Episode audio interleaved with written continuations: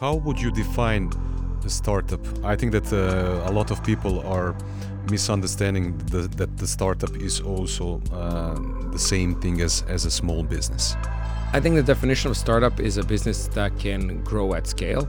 Um, uh, what, what I mean by grow at scale is that the when you grow as a company, that the potential market is a global market in one sense, and the second is that to be able to grow, that you don't have to grow headcount. So if you have to, if you want to grow customers and you have to hire people along with that, um, then it's not uh, a easily scalable business. But with the companies that we consider startups, it's it's a handful of people that can serve the entire world.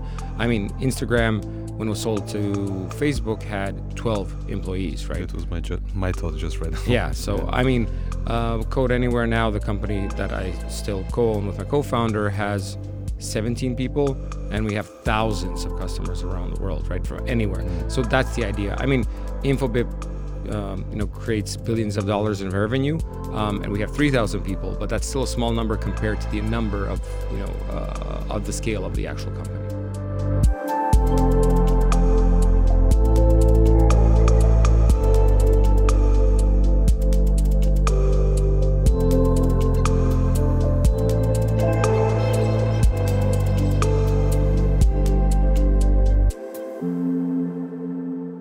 Nego što krenemo sa podcastom, želim zahvaliti našem sponzoru Podcast Studio Hrvatska, koji je potpuno tehnički opremljen i spreman za snimanje audio i video sadržaja.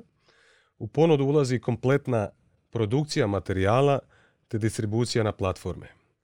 Glavni ciljevi su pružiti podršku svim zainteresiranima i oko sebe stvoriti zajednicu.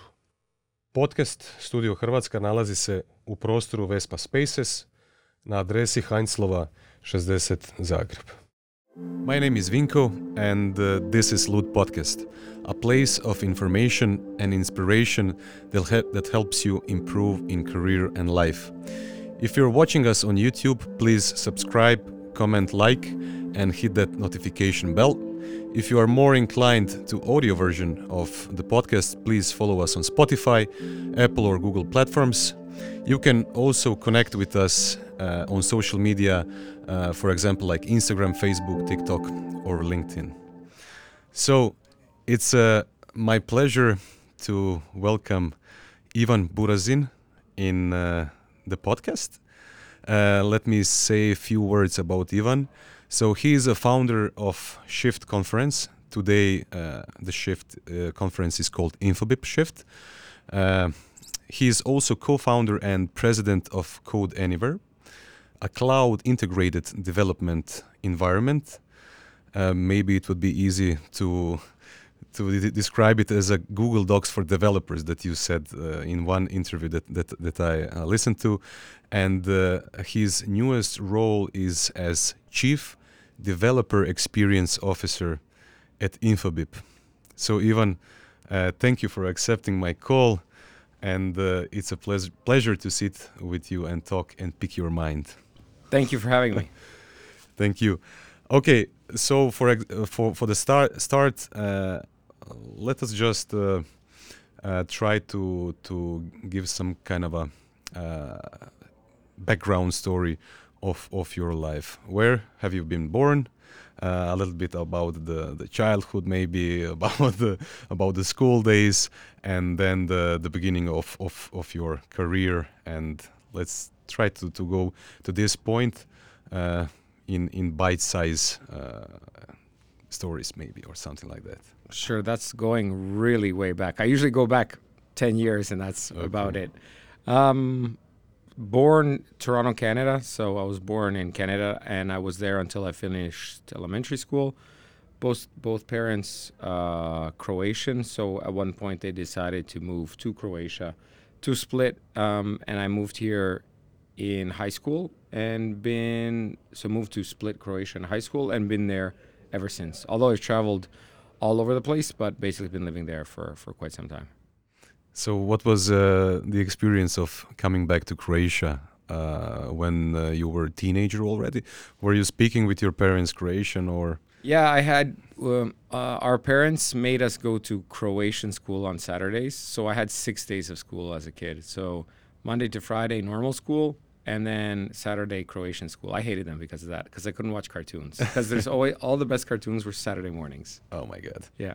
And uh, uh, were you talking uh, Croatian uh, in in uh, in house with with the parents? So or? I say like the way we spoke, I would say it was Anglo-Croatian. Anglo-Croatian. over there. But when we moved to Croatia, it became Croatio English whatever, in the sense that we'd use more in Canada, we used more English words and then threw Croatian in it.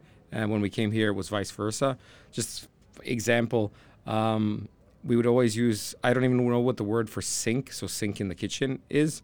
And we'd use a Croatian sentence and say we left it in the sink, but like everything else would be Croatian, but the sink would stay in English. So that's the kind of quasi language we used at home. Okay, I think that uh, people uh, in this region are more uh, familiar with uh, German, Croatian, uh, Gastarbeiter, uh, that kind of a, uh, accent. But uh, this one is is al- also uh, famous and popular. Yeah. Uh, so maybe before we go to, to, to the start of your entrepreneurial career, which is maybe the focus uh, of this of this episode, uh, uh, can you maybe give uh, give us an idea of? Uh, do you think that uh, that uh, your mm, childhood and the and the parenting style of your parents has something to do with uh, with the sit- situation that you are uh, in right now? Um, that helped you in, in some ways? Sure. I mean, for one thing, um, as a child, I was bi trilingual. I think in that sense, I sort of forgot French, but we went half the day was in French by choice, not uh, by. It wasn't. Uh, you didn't have to. It was mandatory. Yeah, it wasn't mandatory, but you could do it. So we did French uh, half the day, English half the day, and then Croatian Saturday. So that helps you sort of like your mind, I guess, is learns sort of to learn things. Um, and on top of that, um, even when we're talking about here in this part of the world, in this region of the world, um, I see that a lot of people that are entrepre- that are entrepreneurial have actually lived a lot abroad or are originally from abroad. I mean, there are people that haven't done both, but uh, a large proportion are, and I think that's something to do with the general upbringing of that Western type of um, thought, as that you know you you can do whatever you want, like you're the master of your own destiny. Not to say that everyone does that. I mean, there's all sorts of people everywhere in the world, uh, both rich and poor, successful and unsuccessful.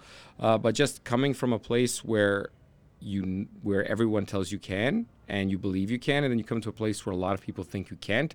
I think that does maybe push you to actually do that because you're very rarely, very often, you're the only one in the room that actually believes that. So I think that's something that pushes you um, in that direction.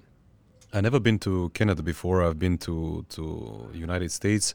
Uh, in in a few simple words, could you describe or maybe maybe compare the mindset uh, of uh, Canadians when you compare it with with the American ones? Because when you say uh, that uh, living abroad gives you the opportunity, uh, maybe that that you have this uh, bigger bel uh, belief in yourself and that, that you can achieve bigger goals especially when when you're thinking about america it is it is i- inside of the dna of their uh, their culture that everything is possible when you compare it with with the can- canadians Yeah, Canadians are less so. I'd, I'd say like Canada is the nice brother of, of the U.S. So we're Canadians are very polite. They're very like thank you and they'll ask you how you're doing and whatnot. So they're very very very polite. Um, and but they they're not as in general when you take them like everything that the United States of America has for the good and the bad, all the extremes.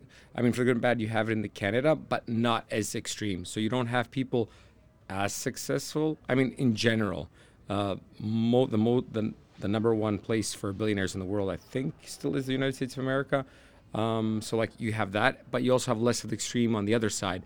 So it's more of a perfect or more of a nice place. So it sits somewhere in between the extremes of like highly successful and highly unsuccessful people. So you get all a lot of that from the U.S., a lot of influence, but uh, um, a lot more safe, nice. I think. Mm, yeah okay uh, so let's uh, let's unveil your entrepreneurial uh, story uh, as from uh, what uh, I I could research, uh, the beginning was it with Code Anywhere or was some something uh, before the Code an Anywhere? We had I had two things before. So the first thing that we can call entrepreneurial, I think, in that sense, um, I created a with my younger brother a search engine for um, RapidShare. RapidShare was something that people used before torrents, anyway.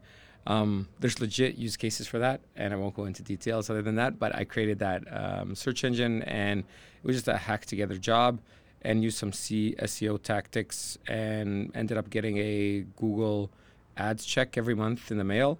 And I was fairly young. I was still in high school or university. I think it was high school, um, and making sort of that was sort of the first project I made, and I ended up selling it to person. I actually got acquired um, a guy out of Istanbul sent me an email, went back and forth. We ended up sold selling it. I mean, I sold it for five thousand dollars, but it was like, yeah, I made five thousand dollars. Great. Um, so that was my first exit. Um, after that, I at some point I got a job um, as a system administrator in a fairly large company. So it was a couple hundred people. Um, sort of uh, moved through the ranks, became the leader of the, the of the sort of IT department, and spin that out into my own company. So it's basically a system integrator company, a company that does anything from software integrations to hardware, servers, routers, and that, that sort of thing. Um, very old IT in, in that sense.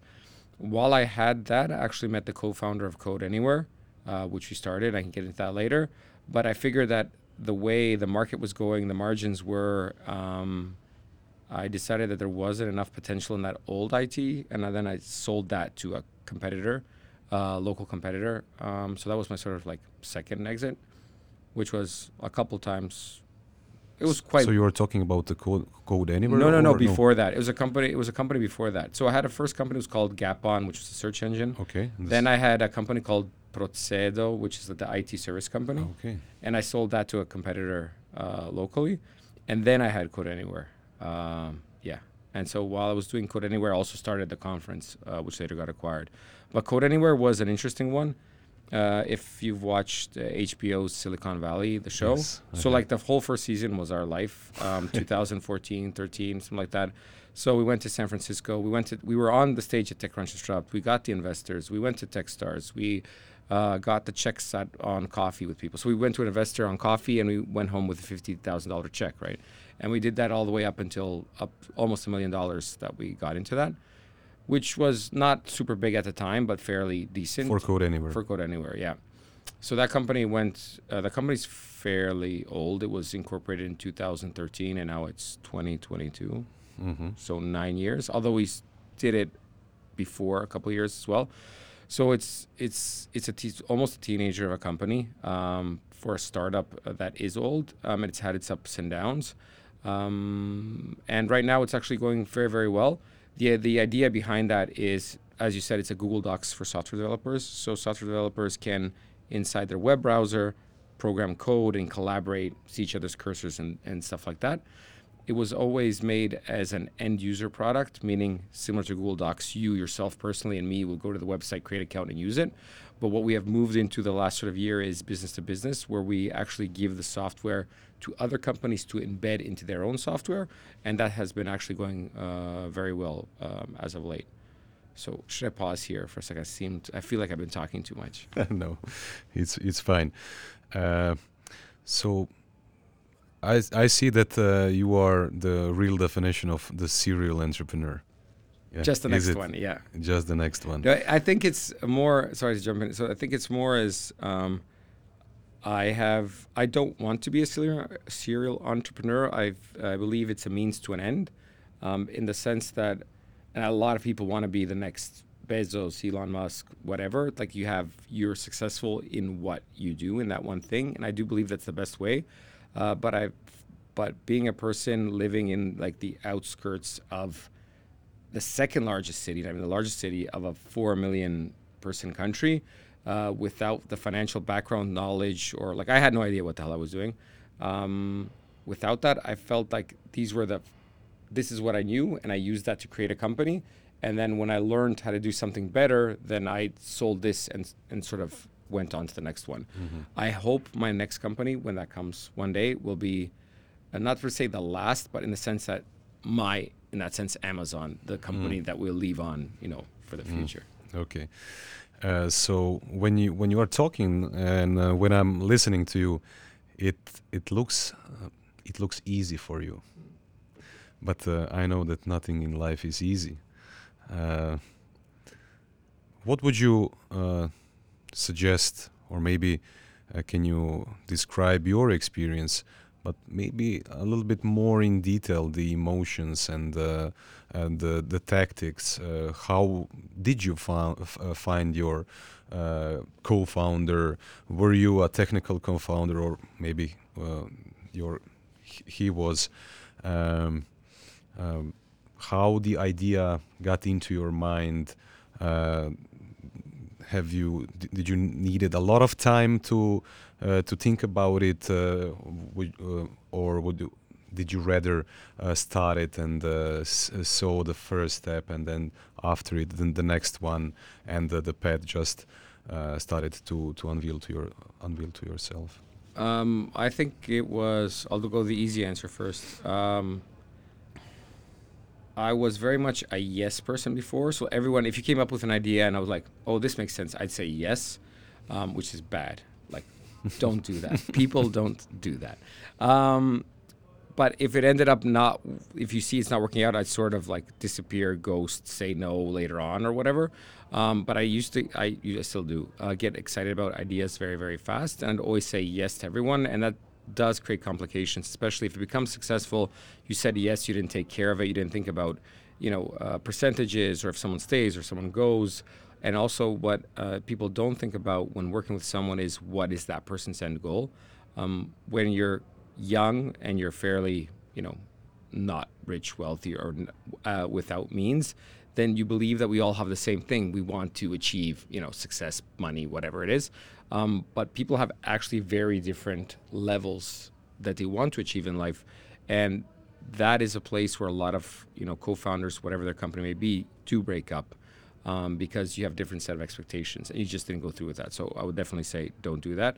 Um, but to answer your question, I j- basically jumped in. So when it was um, the IT company, it was like, oh, let's spin this off. I was talking to the owner of the company, and he's like, yeah, okay, let's do this. Done. The next day, done.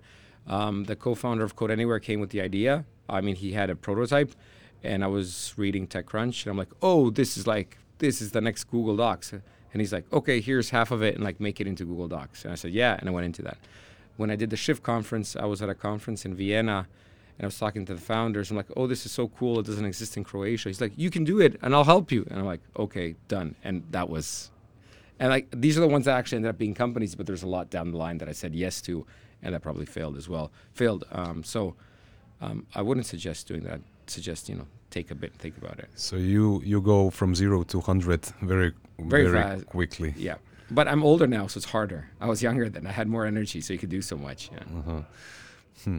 So you you didn't uh, uh, before Code Anywhere, your co-founder he invited you to to join him, uh, and that that's how it, it all started.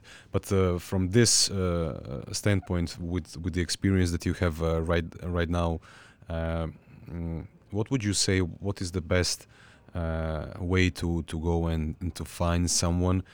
Uh, and uh, is it is it more advisable to go with someone or do it by yourself and when when how should how should you decide maybe maybe someone uh, works better if they are the only founder Yeah, I mean, uh, like for the Shift conference, I was the only founder. So, and I did Mhm. that all on my own. And it's harder because you're on your own, but it's easier in the sense that you can push your ideas through because you're the only one there. You do have team employees, but you're the only one there. So it makes that part a lot easier.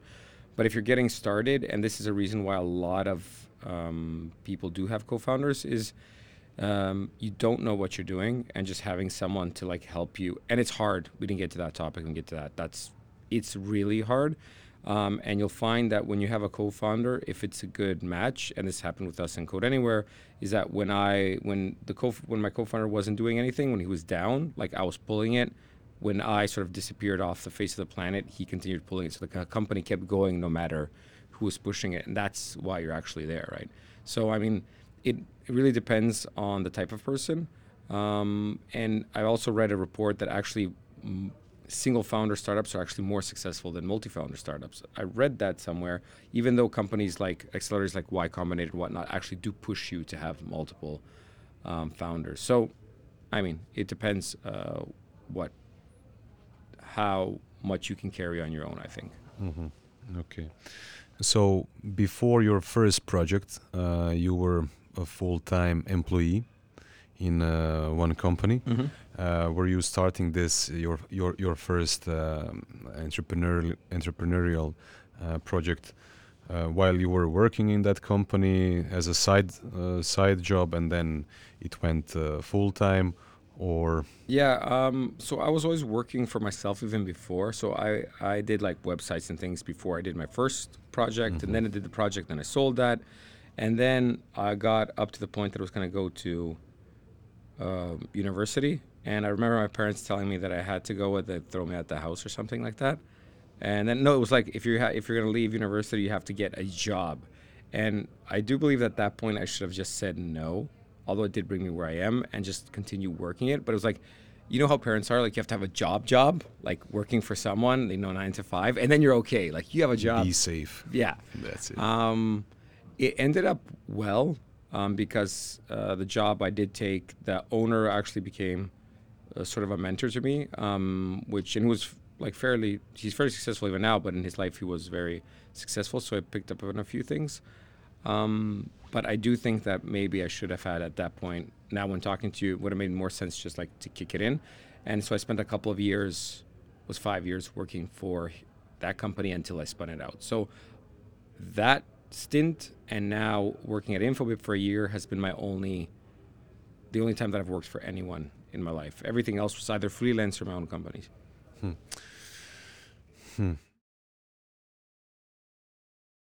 So when thinking about starting this journey that that that you started started ten years ago, um,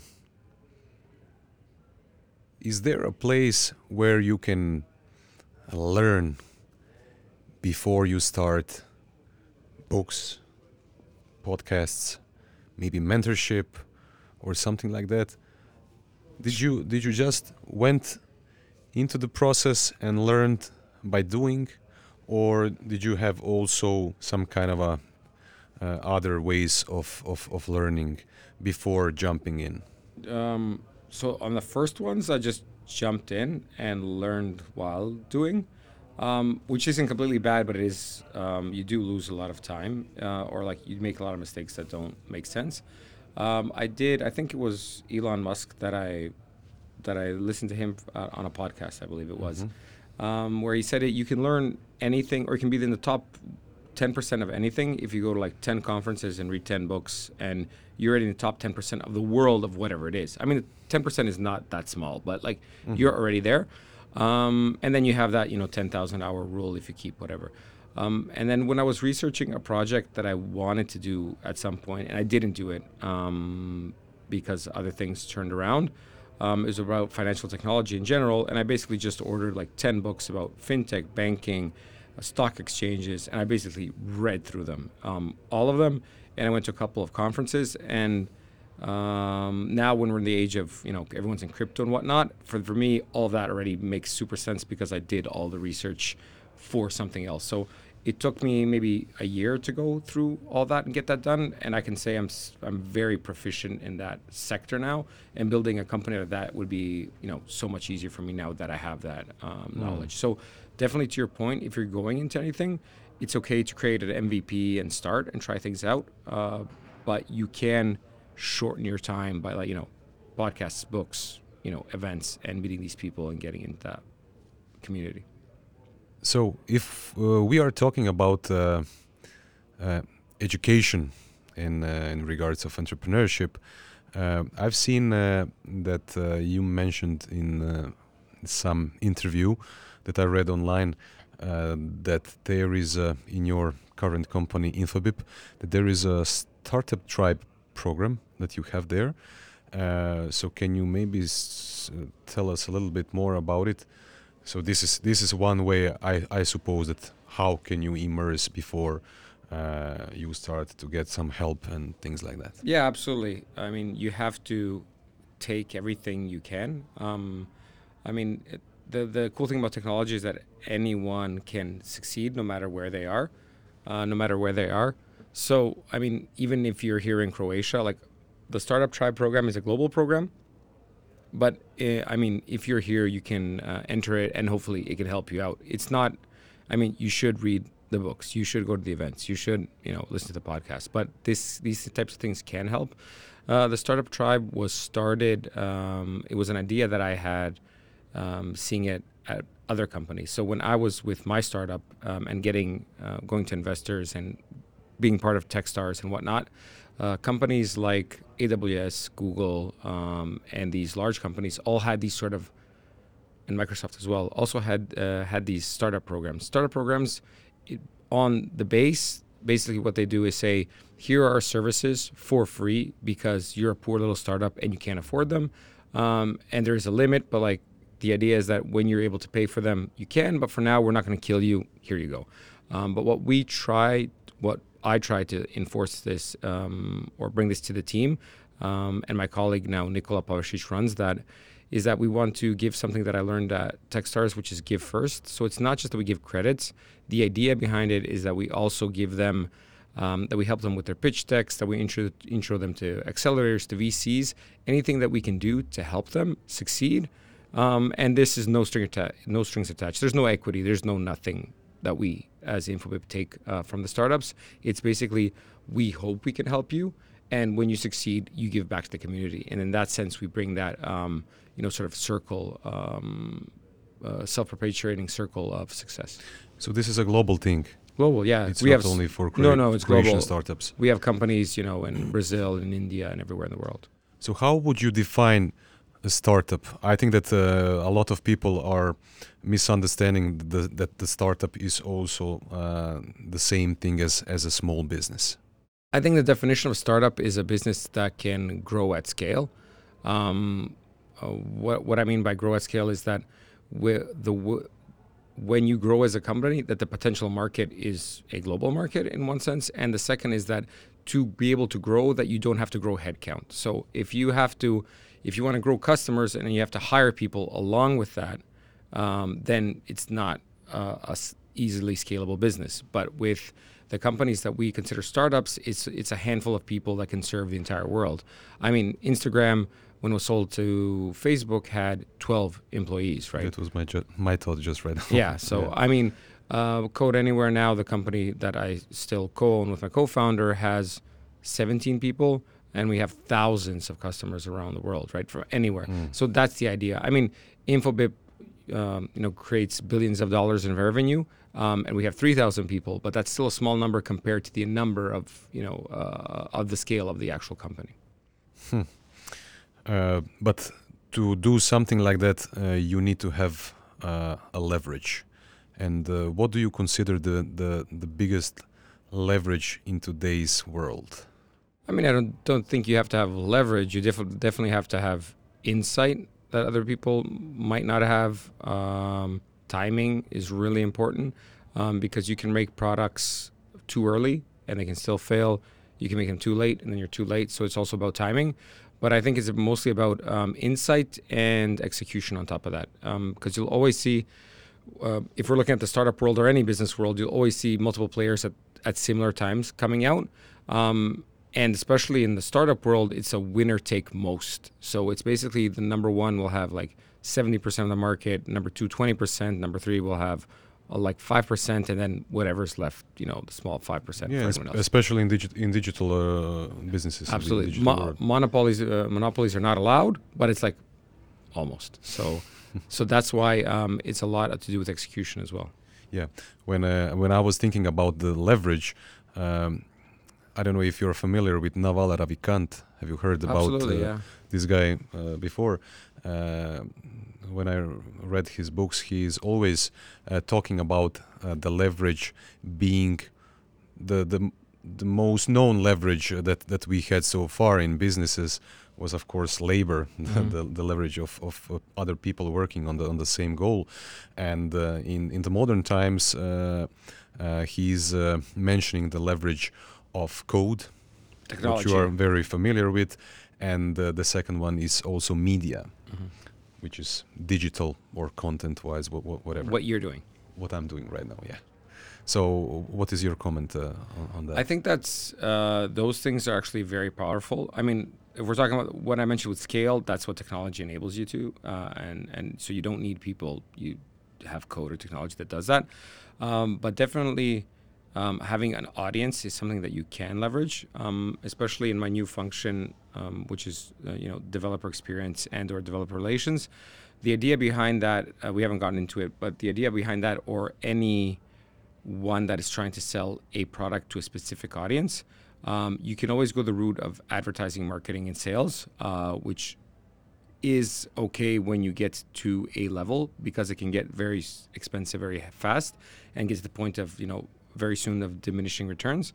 But um, if you have a community or you build a community around the problem you're solving, then you can very quickly, effectively, and relatively cheaply grow enormous user base, not just an audience. So you create you create an audience that becomes user base, i.e., you're trying to create a product that I don't know um, that helps people, you know, uh, in or in urban cities, you know, grow plants, whatever it may be, or deliver them.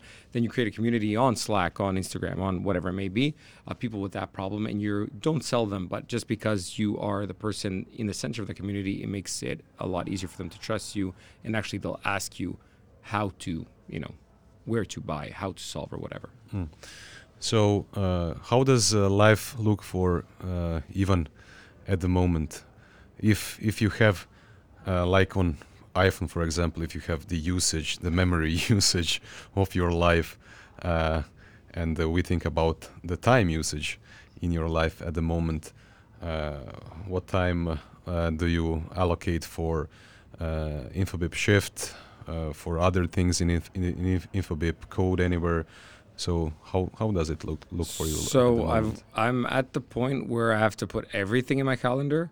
Um, one thing is also sleep. sleep's actually really important. I've got um, I've always been a person that's been hard to fall asleep, and I've always waken up tired. So it's hard to go to sleep in the evening, um, but you're tired during the day. And I've gone through like all sorts of um, things and read books and everything. And so definitely I've gotten to the point where eight hours of sleep is, or like seven and a half is a must. So like I block out that sleep as much as I can, except traveling, which, you know, takes that out of the, out of the picture. So it's basically around 1030, 11 sleep, uh, 730 uh, you're awake. And that's definitely not enough. Uh, uh I'm turning 40 almost. So definitely going to the gym. I also have a little gym in the house or in the apartment now because I have to get a f- half hour in. Otherwise, mm. back starts hurting. You know, you like you feel old. You have to get that. Um, so those are two things in there. Um, everything else is almost all work. Everything. Um, like wife is booked in the calendar as well to hang out. Uh, so we'll see how that works out. Uh, for now, we're okay. Um, because the reason being is just the company is growing very, very fast. Uh, we have high expectations. I've been brought on not just to run the conference, but I run everything um, that's geared toward the developer, and that's sort of in three verticals. We have the actual conference team, the startup tribe, and also developer relations. Um, I do have one one person that's heading the startup team, uh, Nicola, which is great, but I'm missing the other two, so I basically have to run those teams um, in parallel. And so, just to give context, um, Shift will be doing two conferences this year, three next year. Uh, this year, also doing 25 meetups across the United States. The Startup Tribe has, we had like 200 applications this year. I believe the number is like 600. Um, and we're going to, as a team to six large conferences and getting speaking spots. Developer Relations has three people. The plan is to get to 15. We're doing 15 conferences and our competitors have anywhere from like 1 to 10 million developers on their system. We're very, very low. So there's a lot of upside, but there's a lot of people to get on there. So we're running all of that. And here and there, as now no longer the CEO, but the president of Code Anywhere, which is now growing very fast, you check in on them. A um, little bit of, you know, uh, equities and crypto on the side, and sometimes you know you have to just like take a break and watch TV, and that's your day. It sounds super intense. It's actually very. I'm actually very tired right now, but yeah. You're very tired. So uh, we can slide in, in, in, in that part maybe. And then I, will ask you uh, those technical questions. Uh, what what is I- Infobip Shift and uh, what what is Infobip doing generally? But uh, uh, for someone striving to to go on your path, hmm, I I suppose that that you need to know that it's really hard to do a few things simultaneously. So you need to be very strict on uh, to prioritize uh, how to prior- prioritize your day. Uh, if you are working 12 hours a day, uh, how are you going to find a time for kids maybe? How are you going to find time for for wife? How are you going to to find time for yourself? What what percentage of time goes uh, in your life uh, for yourself? I don't know if you have any routines of maybe reading, meditation, uh, introspection, uh, or things like that. Because in my experience, it's unbelievably important um, because you need to to look for the bigger bigger picture and to to think uh, long term.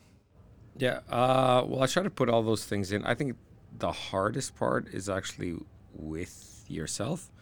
Um, I mean, just like uh, introspection wise, I might do that too often. So like, um, you'll f- you'll find me often if I'm driving a car or something. I won't even have music on or anything. It'll be just silence. So you can uh, do that part. Also, I can't wind down the end of the day until it's sort of run through everything that's happened.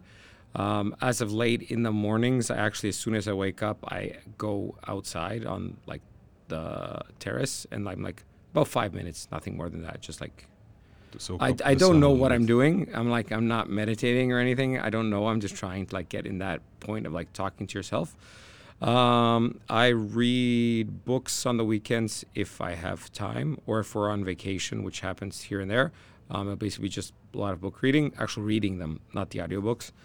Um, I like those more. Other than that, it's like daily um, on the on the gym bicycle with the audiobooks. So I do th- those 2 things simultaneously to get the most. If I'm not doing a Teams meeting um, while I'm on the bike, then it's like an audiobook. So that's how I try to fit those things. Uh, but I think the biggest struggle, um, you mentioned this earlier, is actually how to do it. Um, because you want to. I have a feeling that in my entire career, like career, if we can call that, um, I'm always going backwards. I commented this to someone the other day. I feel like every day, like shit goes bad, but I wake up in the morning like I've moved. I've actually moved forward, but it feels like I'm going back. I'm, I'm like I'm envious in a very good way of my friends that I feel that like for them something's just like you know when you have someone that like it goes easy. No, for no one's easy, but it goes in the direction that they want it to. I have a feeling that it never goes the direction I want it. Ever, ever, ever, ever. I feel like every day it's like, oh God, I have to wake up and get punched in the face three times to go back to bed. And then like for some reason something goes a bit forward and it like take like it's so slow that you can't see it. It's like going to the gym trying to get fit. Like you don't see anything the first day. The second day it mm-hmm. hurts every single day. compounds though. but it compounds yeah. And that's how i feel my life has been on all planes. Like it hurts every single day everything Swimming upstream. everything. um, and it could be that I'm just, uh, and I've been thinking about this. Like, there's something. Um, so Justin Kan, the founder of Twitch, uh, which I interviewed on the Shift conference. Justin Kan. Yeah, yeah. brilliant guy. Uh, like it was like five years ago or whatever. And he said the only thing you have to do is survive. So it's basically perseverance, and that is true. And I found that to be true. Like if you just keep going, um, like you will succeed. I mean, just take if I take Shift, which was growing. Um, I think that's the best company I created in the sense of trajectory timing. We were expanding. Corona came. We almost went bankrupt because we were investing in something else. Um, we survived, and at the end of the year, we had an investment offer and a sales acquisition offer, like at the same time. Three months before, we couldn't make salary. Um, so it's like always persevere, but sometimes I feel like maybe you shouldn't persevere, but you should just like stop doing this because you're an idiot and like do something else. Um, but I'm not sure. That's something I contemplate on. So definitely, some people maybe get it easier, someone harder, but I think it's that struggle with yourself to be able to say, and that's why you need the introspection. It's like, why am I doing this, and do I want to keep going forward? Because you get to a point where, at least I'm lucky enough that I don't have to work anymore. Like I'm not super rich or anything, but like for living in the country we live, I'm pretty much fine, or just like working something whenever I want to. Um, financially free would be, I think, the the the exact term.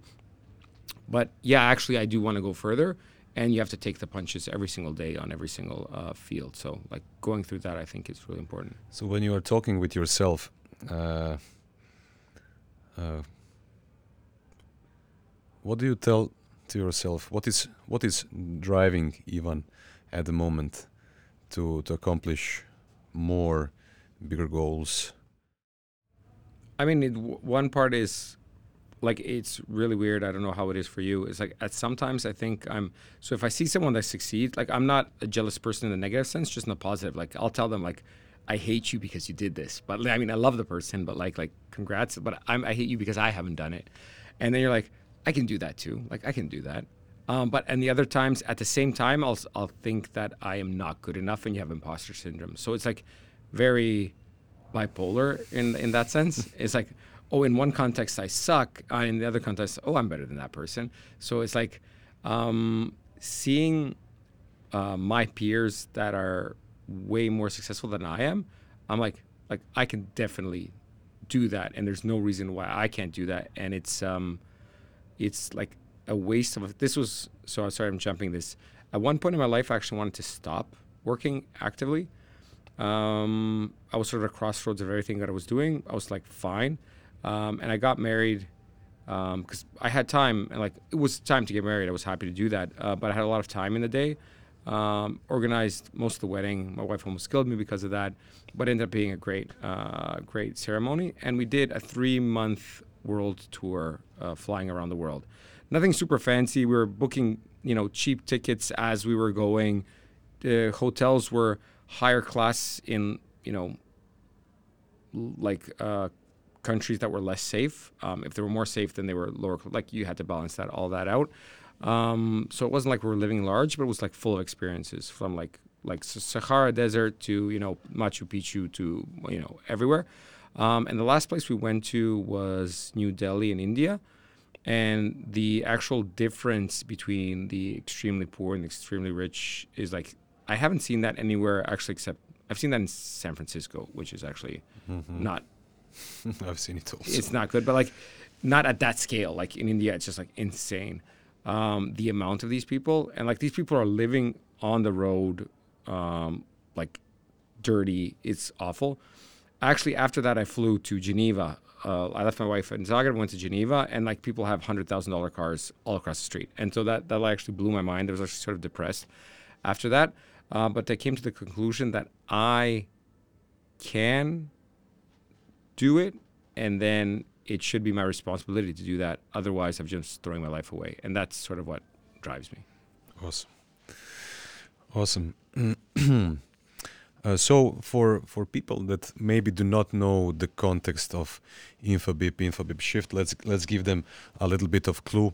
So, uh, at the moment, uh, you are the board member of the of the Infobip is that correct? You are. I'm on the. I'm on the. Uh, I'm the on the executive board, the chief developer experience officer. Yes, yes. that's right.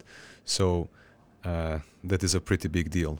If if you if you ask me, uh, so for for the people that, that don't know, the Infobip is the first uh, Croatian unicorn. Unicorn is a company that is evaluated uh, above a billion, billion or above billion dollars. So congrats on on on, on that. Uh, Thanks awesome uh, job and the opportunity uh, uh, to to help them to to to grow even even bigger.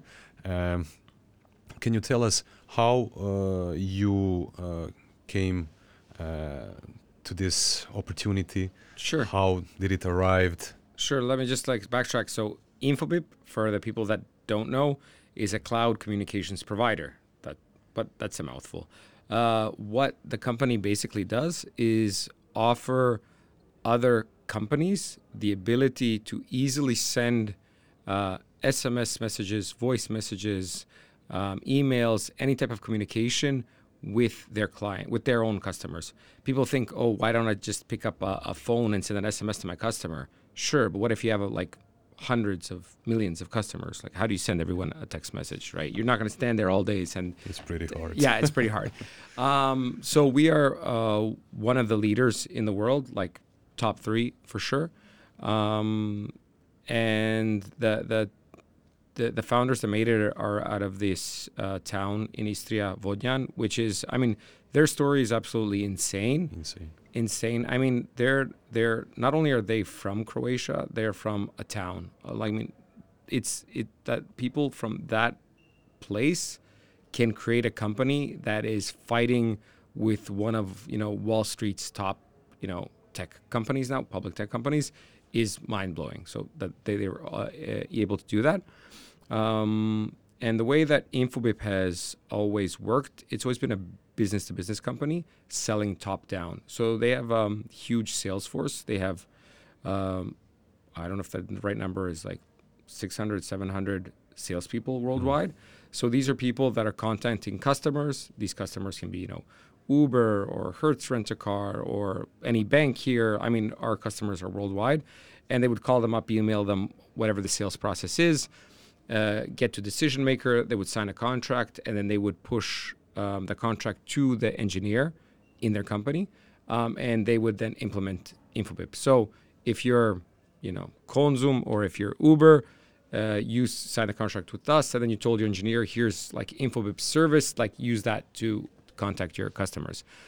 Um, our competitors, though, do this as well, but they've also done bottom up.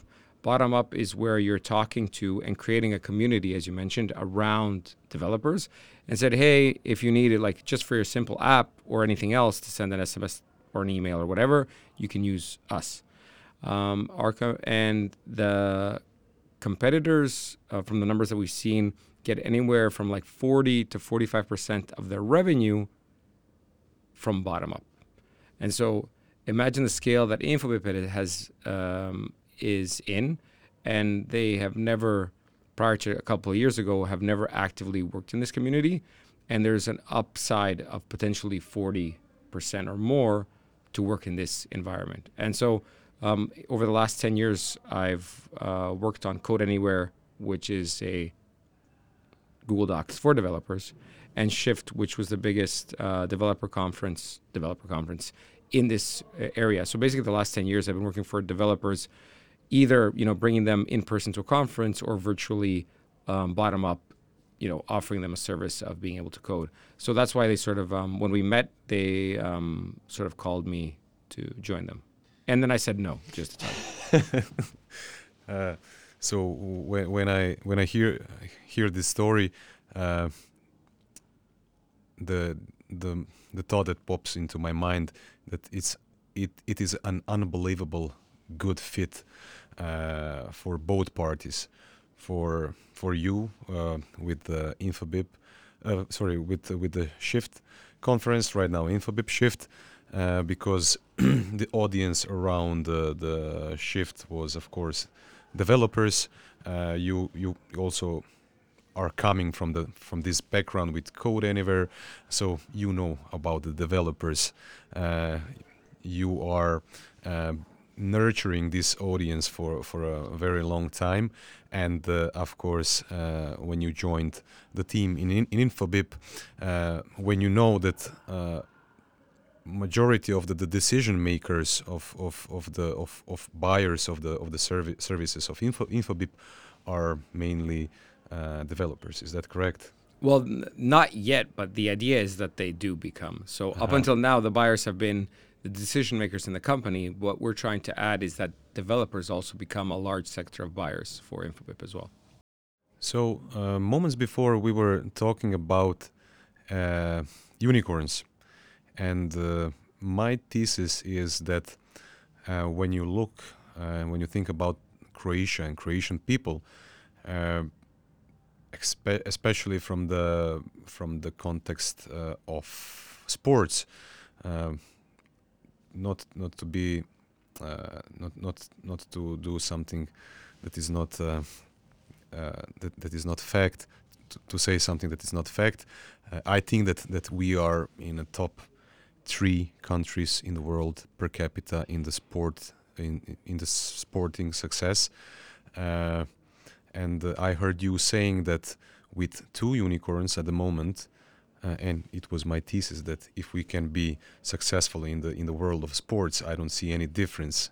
Uh, the principles of of success or how to get to success are the same, in my opinion. Right now, uh, Croatia have uh, has two uh, unicorns with Infobip and uh, Rimac Automobili. Uh, if we get the third one, we are going to be the number one in the world per capita. Uh, it, a per capita or per GDP. I can't remember now. Um, but yeah, definitely. Uh, although those things change because you have unicorns, you know, uh, growing all over the world. Uh, that was a, a colleague of ours that runs the startup tribe actually made that analysis, uh, Nicola, and he he uh, pushed it publicly on his on Notion and also on Netokracija, the entire report. So um, we should get there pretty fast if we want to still um, get to that number or get to that set, um, get to that impact of being the number one in that. Um, to your comments about it's similar to sports, yes, uh, but there's a key difference, I think, which makes it more impactful for business. Because in business, when it's a company, you pull a lot of people with you. We're talking about thousands of people potentially. Um, whereas when you're in sports, a lot of sports are just like your person and your like um, inner circle are uplifted because of that.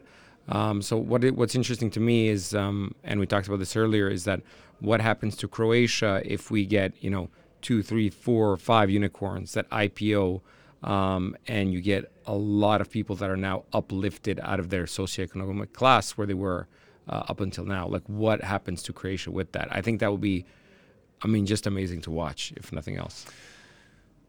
I don't know if if you watch football, uh, but can you remember the feeling Uh, of our national team coming back to, to Croatia to the main square in Zagreb after we we won the second place in the World Cup in Russia. Uh, I wasn't here, but yes, I saw. I, I wasn't, uh, but I saw the videos. Yes. You know, it was uh, it was I was uh, I was in Russia by the way on, on the finals, and but uh, I came back. I wasn't uh, waiting the, for, for them on the, on the main square, but I've seen the, the videos and the and the photos and everything. but this this emotional roller coaster uh, lasted for for even few days after it. I was I was really amazed when I when I came back and when I saw uh, driving on the street. Uh, people are were very polite. Nobody mm. nobody is honking to you. Uh, oh come on, you go. Uh, ladies first. Yeah. Uh, and which is. for me, I think it, it is very important to to understand that moments like that can uh, uplift the nation so much and uh, it can give uh, belief and confidence in people that okay if Luka Modric can be the the number one player in the world in the one of the most uh, populated sports in, in, in the world mm-hmm. why cannot I do something with my startup the, or, or that's you know. exactly the point and so that's why we have we have successful sports people because we have successful sports people. It's like the self perpetuating prophecy. You get one, and then everyone, aha, we can see that. Uh, on that note, and I was super um, happy and impressed by that. I uh, was driving in an Uber in Split six months ago. Um, and the kid that's driving, fairly young. I mean, we had masks on. No one saw who he, who he was. He's like, "Oh, I have my own startup." I'm like, "What?" Like this? This is like San Francisco talk. It's not you know talk from Split. He's like, yeah, it, like I'm, I'm watching all these guys, you know, Rimac, Infinum, all these. They're like they're the people that I want to be, and I'm like, oh, like we have gotten there. Like we have some young kid who's just like hustling a side gig just to make ends meet and working on his startup because he wants to be the next guy and that's how you get there so absolutely yes yeah i think it's not the same thing if if uh, we have the ability to to learn about uh, things that Elon, Elon Musk is doing, Jeff Be- Bezos, or, or uh, guys alike. But uh, it's it's a different thing when you know that in your hometown or in your country, uh, someone is doing uh, things on the global level, uh, world class. So it's definitely different. different. Yeah, absolutely. Because it it also tells yourself like if you see it, it's like television. It's like that person is not here and not in our um, ecosystem, and it's like, oh, I can't do it because that's out of my uh, like out of my range that I can do. But if someone, if your neighbor does that, and, and to my comments before, like when my peers do it, like if they do it, like I can do it. There's no reason I can't do it. Like they've proved me wrong. I mean, if I mean there are things with luck and there's things with timing and there's like that, but and maybe someone will be like the most successful in the world and you can't be because of other things, but you can get pretty damn close to being like the best in the world of whatever you want to do, especially if the person right next to you has done that. So like there's no reason mm. you can't do it. So it's on you now. It's like Definitely. you have to do it. Definitely. Is is is the is the story of uh, uh, uh, of one mile hitting uh, going one mile under the 4 minutes uh, I you know the story. I know about you can tell it, but I, th- I think I know what you're going at. Yes. So uh, I don't know how many years uh, needed to go by before first person uh, run, run uh, one mile under the four minutes, mm. and after he did it, dozens of people, then hundreds of people, and thousands of people done it. Yeah. We just need to believe that it, it is it possible, possible yeah. and then we do it then we do it. Uh, let's go back a little bit on uh, Infobip and in, uh, Infobip Shift. So, if we are talking about uh, the um, the world class and the global, uh, what is your goal inside of the Infobip with Infobip Shift and and the co company as as the whole? To kick our competitors' ass. Like that's that's basically that's it. Simple. So I mean, I, I mean, uh, just just to add context. So um, I run developer experience, and a subset of that is developer relations. And I won't get into what they are; they're very similar because um, it'll take another podcast to do that. But what I can tell you is that the two companies that are best in the world at developer relations, one of them is our competitor. So the best in the world at that. So if you're talking about soccer, like you're talking about Barcelona or whoever's the best now. I don't watch I watch football and or soccer, but I know Barcelona's pretty good. Um, so like we're going against them. So it's not like I'm going against a competitor who's just good at their job. They're also one of the best in the world at my job. So like when I'm working against them, like that's how high the bar is set. These are the best in the world. There's no one better in the world that does that. Um, so yeah, that's my job in the company. So who is your competitor? Uh, so I'm not going to say that here, because okay. just Don't for the sake of not adding, because even if you say it in bad context, but anyone that Google it will find it out like right away. So Voldemort. it's very simple. Yeah, no, it's it's super easy. Um, but but e- any type of uh, marketing is good marketing, so we won't take the opportunity to give them marketing. Definitely. Uh, so when people ask me what is Infobip, uh, I usually explain it to them with, uh, "Do you have an Uber app?" They say, "Okay, I have an Uber app." And do you know when you get the notification? That your driver is on the way or that mm. he arrived. Yeah, that that's what uh, Infobip is doing. Is that correct? That is correct. That is basically uh, the. That's how we explain. Like when people are non-technical, it's basically if you're technical, it's like an, a communications API. So you connect your API and then you can send these uh, messages. But if you're non-technical, then it's you know Uber app or your bank. When your bank um, you know sends you the the security mm. SMS, uh, that's us. What so, about yeah. WhatsApp?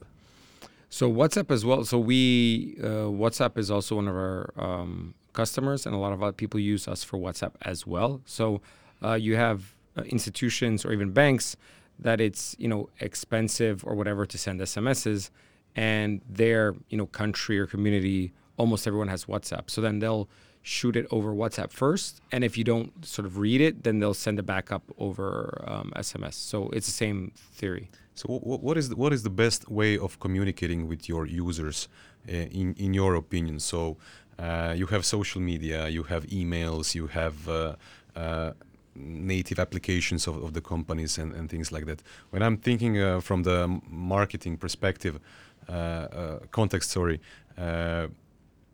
if I'm on Instagram and I have audience on Insta- Instagram, the algorithms will make sure that not all of the followers see the message uh, and things like that. Uh, if you want to uh, communicate directly with with with your uh, customers, what is the best way f- uh, to do it f- uh, from your? I mean, I, I think it's really different, and it depends. There's a lot of things, um, factors that depend on that. So, I mean, in Codeanywhere, email was actually the number one way to, if we're talking about marketing reach, that was our number one. Um, but let's say we do similar on conferences, but also we do switch over. Um, it does make sense to send an SMS text when you're actually at the conference versus an email, because an email might be, oh, we have this new speaker, check it out when you have a minute, or you know, we have a two for one discount till next Friday. But like if you're at a conference that's one days or two days, then you need that information at that actual moment. Then you know send them SMS. So those are the different types uh, of. I mean, there's different type of use cases for that, and also there's different countries and regulations because you have countries where a lot of people have send SMS as marketing, like spam. Like they'll spam you with it. Like you get emails, same thing. Um, I think it's banned in Croatia. Like I haven't got any SMS ads. So yeah. I think it's uh, it, it's not forbidden if if you if you were the one who gave the the Yeah, permission. absolutely. But I'm talking about like full out, you know. Aha, aha, cold cold SMS. Yeah, yeah. Yes, So you have like countries that do that as well. So it, it really depends on and uh, what you're trying to do, and it's also levels of security. Um, so I mean, you can do authentication with emails as well now, but a lot of people do use it for you know telephones and uh, which ones they're on and stuff like that. uh, I suppose that that that uh, that your life is is similar to mine in that regards. That if you have a smartphone, that it, it's pinging all the time. Oh, I turn it off a lot of like. Really? every- oh yeah, I've uh, I've it's gotten out of control that I turn on personal mode, which lets nothing through, except my wife's texts. That's it, and I try to keep that on. I'm not I'm not very successful, but the idea is to keep it on every day until noon. That's the idea. noon. That's Very the good. idea, and not to do it, not do anything, but to do. Um, so I read an article a long time ago. It's about rocks and sand, and it's like so you have a glass, um, and if you have sand, which are little tasks, you fill it up, and then the rocks can't fit in there. But if you do the big tasks, you can always put the sand inside, right? Um, and I'm, that's what I'm trying to get at. It's like let me get you know at least if not till noon, like give me two hours in the morning, like to do things that you have to concentrate and actually you know get into flow Deep and focus, do. Yeah. Um, and then you know, then open up the you know the craziness of you know Teams, Slack, WhatsApp, Mail, whatever, all that insaneness. Yeah. Okay. Uh, this this is why I, I asked you what is the best uh, in your opinion what is the best way to communicate communicate with your customers or use, users because uh, I think that uh, doing uh, what you are doing uh, with with the personal mode with shutting the world off uh, there there is not a lot of people who who manages to do that uh, and I'm not super successful. I'm just I, I'm trying to do it, but Yes. yeah. yeah. this is this is also something that I try to do uh, as much as possible because it's really hard to to to to go in a flow and, and to be focused uh, when from all all over the place uh, the, the, the Notifications. notifications are are popping in um, but uh, when you know uh, with s- how much of uh, what, what is the volume of distractions uh, that, that that we are living uh, with uh, at, the moment in time. Uh, this is why I asked you what what do you think that it is the best uh, style of communication. But I also mean it also depends on what you're trying to do. Like if you're trying to steal that person's time, like I mean, you can be trying to actually sell something so you don't actually care about the person's time. You just care about getting that person's attention and say, "Hey, look at whatever I'm offering and buy it." Which isn't the nicest thing in the world, but it is. And then there's another thing is which are you actually trying to help and inform that person and then getting to them. And I mean, it also depends on the type of uh, person it is. Like I have people like my colleague um, has an inbox of like 10,000 unread, unread emails. Like I have to call him to say, hey, my, I sent you the email and reply that. And he's like, okay, then he'll do it. I'm the person that's like inbox zero crazy and wants to get everything done. So if you send me an email, I'll either I'll I'll see that I got it. I'll either archive it, delete it, snooze it, or reply to it. Like, but I'll try to reply to it, whatever it may be. Yes, no, maybe, whatever. Um, So there's different audiences and it's different sort of what you're trying to do. So is it like, are you actually trying to help the person or are you trying to be, you know, sell the person Mm. essentially? Okay. Uh, so on on a on an easier note, you mentioned uh, the the the three month world travel with your wife. Uh, how important is uh, is traveling to you, and uh, what did you learn uh, while traveling? I think traveling is one of the things that you have to do um, in your life. Um, I have a, a thesis I'm working on.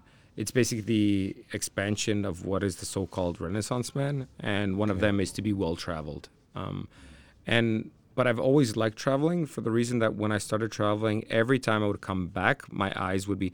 I literally feel like my eyes are a little bit wider, like literally, like you see the world a bit better uh, than you did before, and it doesn't really stop. Or to, to be more accurate, um, if you travel a lot to similar places, so let's say we're from Croatia, a lot of people say I traveled a lot, and then they went to you know France and England and Germany and whatever, and for and like it's like oh this is so exciting, but it's all similar really when you start traveling more, and then you start like cutting off like when you've done a lot of a type of uh, civilization then or, or community or country or whatever it is um, then you actually it doesn't your eyes don't open up as much and then you're trying the next thing.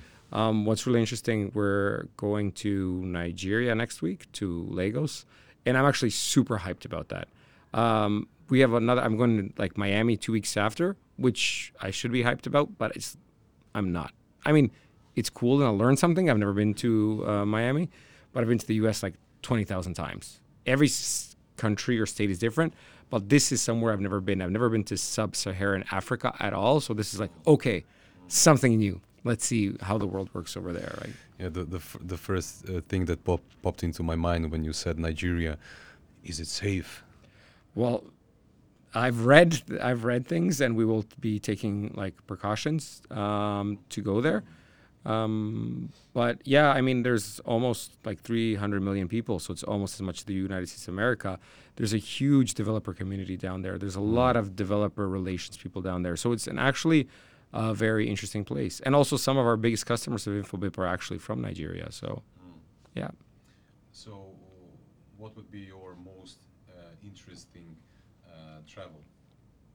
Most interesting. I mean, your, in your opinion, what what what culture uh, am, am amazed you the most? I mean, they're really different. It depends on like what style you're trying and what you're trying to achieve with the travel. I mean, you have travel like I've been to Italy a million times and I love going to Italy and it's like just like I go there and I eat pasta and get fat and drink wine and it's everything's beautiful. Love it. Um, especially the northern part. Um, Japan was something that I was really shocked with. It was actually like being on Mars uh, in a very good way. It was very good. The food was amazing. Like everything, I don't have one bad thing to say at all. Like de- like none. I love that place. But I mean, it's not always about having nice things. I mean, again, India or New Delhi was like the most profound thing that happened to me going there, and it wasn't the nice place as I was at for sure. I mean, Latin America was for a lot of places sort of give and take on the safety side, um, and also, but still very interesting and do it. And I would do it again. I mean, I'm from Canada, and like it's super nice, but it's super boring. Like it's you know, right. So I mean, it depends what you want. I think. Of course, of course. What is uh, maybe we will go uh, at the end of the interview and uh, have some rapid fire questions. Okay. Like that. Uh, so, what is uh, what is your favorite uh, social media? My favorite social media. Like to use the most? I mean, I'm getting into Twitter lately again. Um, so yeah, uh, uh, I've, seen you. uh, yeah, a friend of mine. Um, so uh, a friend of mine, Malenica, which runs Mindsmiths, um, basically said something that really r- resonated with me. Is like Twitter is the only social network where you can actually read it, reach out um, in an intelligent way to the entire world. I mean, it is the place where presidents type, where like everyone that's anyone types. I mean, they do may, maybe do it on Facebook, but Facebook is so sort of centered around your geographic location. Like I only see the people that are around me, um, so that kills that, and it's a lot in your own language. Where Twitter, there's people that do it in their own language, but for the most part, if you speak English, you can reach anyone. Um, and I've been on Twitter since 2009, I think, but I haven't been using it. And he was actually right, and it stroked something with me. I'm like, okay, cool. Like, let's push on this one now. So yeah, I think Instagram is the biggest time waster, and TikTok. I don't even get into it. not not that I don't have them, but it's just like just scrolling endlessly for no reason at all. Yeah, but uh, crypto Twitter can al- also consume you consume you as as much as TikTok or Instagram. It can, it can, it can. uh, because it's very uh, you can get obsessed. Yeah. So, yeah. Uh, the number one uh, cryptocurrency of your choice at the moment that you can bet on to be I I've I've invested in Aleph Zero, so A Zero is the is the coin. Um, so uh, a friend of mine got me in. Uh, we got in at like ten cents. Now it just got, it got uh, on its first exchange. Now it's like at one and a half dollars. So I got in ten cents. It was great, and I'm not going anywhere. It's at least five dollars at all. So and I do really feel that it's a good coin. And this is not financial advice, just to, saying there. Yeah. But since you asked me, definitely that's my that's my um, high uh, risk, high reward coin. Um, but everything else, like I really believe, like Ether, Bitcoin are the S and P 500. I think of um, of crypto, and basically we'll continue in there. Again, not financial advice, but this is sort of um, yeah, it's your opinion. yeah. Uh, what is uh, the book that you gifted the most? Uh, I gifted uh, three books the most, and so maybe the first one is the one I mentioned the most and gifted the most is Why We Sleep, because that one actually changed a lot about me. Um, the reason is if we're trying to do what we're trying to achieve, then your body, like everything is connected, your body, your mind. Like people say this, but it takes a while for you, or at least for me, to understand it. Um, if you want to be a high achiever, you're basically a Formula One car. On a Formula One car, everything have to work exactly, or you just like crash and burn and you're dead. Um, so to get everything, I was trying to figure out how things worked for me and why this and this happened, and I found that like half of it might be a strong amount, but a lot of it, of concentration, uh, energy, uh, exercise, muscles, weight, everything is connected to sleep, Nutrition, yeah. nutri- memory, everything is connected to like sleep is number one. Like sleep, Is the king. that's it. Um, and it's a book uh, by a PhD professor, I think that has that um, runs a sleep clinic. And every chapter, you have a lot of books that like have one point and just like a bunch of text before and after it. This has like uh, almost I think 20 chapters, and every chapter is something else. Um, and so I think that that's the book I So you're also into biohacking, I suppose, then, a bit, yeah, A a bit. bit, yeah. I'm trying to get the most out of the body, yeah, definitely, without killing it. without killing. it. It was a very good analogy with uh, with the Formula One. I Yeah. liked it very much.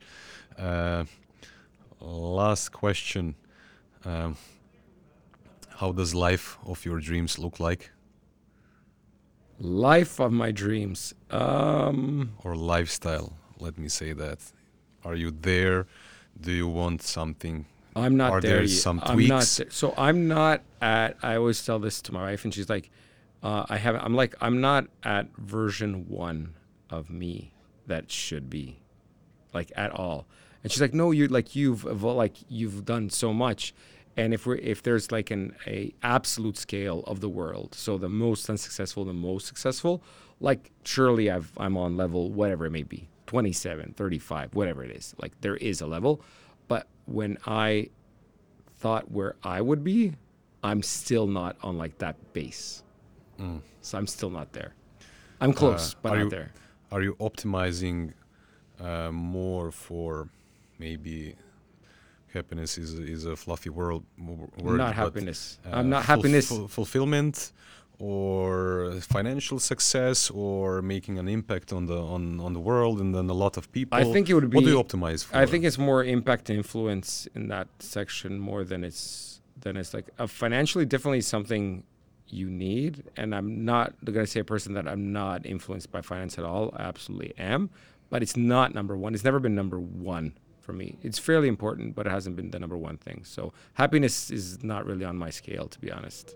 It's not on, on your radar, radar or, Not or no. Really? At one point, I was like, I don't even care about happiness at all. It's Really? Like, yeah, because, I mean, uh, you can be content because I think happiness is a lot of, mm, I don't know, BS in that sense. Like I'm happy sitting on this bench doing nothing. Like I'm not happy doing Mhm. that. Like so, I don't know what that is. Like when I when we do something really well, I'm like happy with myself, with my team, whatever, and that's cool. And that's something I forgot the word, but it's something lo- more long lasting in the sense that you're continually know you're giving the best of yourself mm-hmm. and doing things successfully, making it. But like, happy is just not. but you find a lot of meaning and fulfillment doing what you're doing at the moment. I feel that my I know I think it's and this might be a problem with me. I might have to talk to someone about that. But I feel that if I'm not doing that, that I'm just like a bum and wasting my life. And so Mm. the the not doing that gives a negative context, but the doing it doesn't give a positive, Mm. or it doesn't give that much of a positive. Mm. But not doing gives a negative. So when you go on a vacation, uh, can you can you I can enjoy. So I, I can like you do nothing? no, no, like not really, not Do really. you get nervous and anx- Uh, anxious without doing anything? So I've learned to what I found is that like especially when you have these like shoots of um, extreme, you know, work or whatever, I do need to I do need rest. So rest you do need. So I love going, you know, to dinner with my wife. I love going to party with friends. I love opening a bottle of wine. I like eating good food. Like those things I do absolutely like. Um, and I didn't ever go to like resorts before or resorty places, like standing by the pool. I would never do that um, because it was boring for me. But now, just because of the tiredness, I do do it. But I'm like usually reading, probably not emailing. Like I'll get rid of the instant, you know, notifications. But like long term thinking, reading, and stuff like that, then that's okay. So body's resting and mind is moved away from like the instant sort of um, pings. Ivan, uh, thank you f- so so much for your time.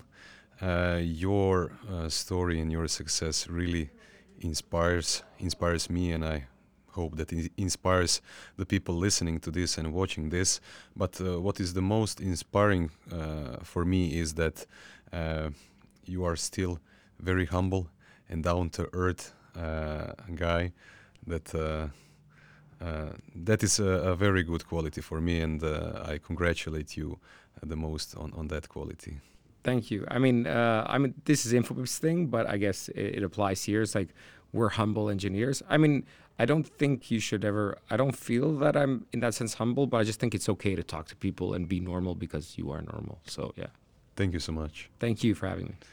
Guys, uh, we'll watch uh, each other and listen to each other next time uh, in two weeks. So enjoy.